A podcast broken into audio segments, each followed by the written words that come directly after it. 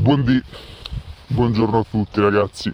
Allora tengo molto a questa passeggiata perché eh, voglio chiarire in maniera inequivocabile il senso di queste passeggiate.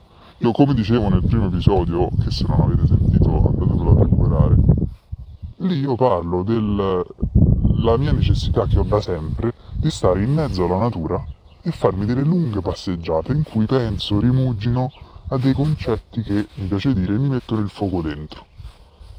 Però la realtà dei fatti qual è? Che io sono una persona che sta in mezzo alla natura, da solo, con il telefono in mano e che sto parlando. E visto che non ho nessun altro intorno a me, indovinate un po' a chi mi riferisco quando parlo?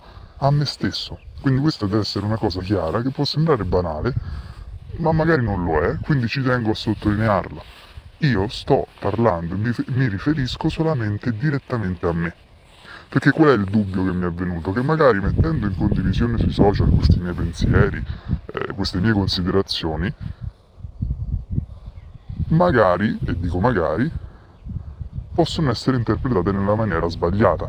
Io non voglio dare lezioni, non voglio dire come è giusto vivere, come è sbagliato vivere, chi sono i buoni, chi sono i cattivi. Questo è il modo che io ho trovato per fare psicoanalisi, psicoterapia, tirare fuori tutto il mondo che ho dentro, confrontarmi alla fine con me stesso, con l'obiettivo di curare l'anima, con l'obiettivo di stare bene. Perché la vita mi sembra fin troppo rapida per stare pure male, quindi questo è il mio modo, che personalmente ho trovato, per poter stare bene. E questo è l'unico obiettivo di queste passeggiate, stare bene. Poi, se di riflesso, in qualche modo, io tramite queste passeggiate riesco a far star bene anche altre persone, e questo sarà un di più e me lo auguro, però che sia chiaro che io mi rivolgo direttamente a me.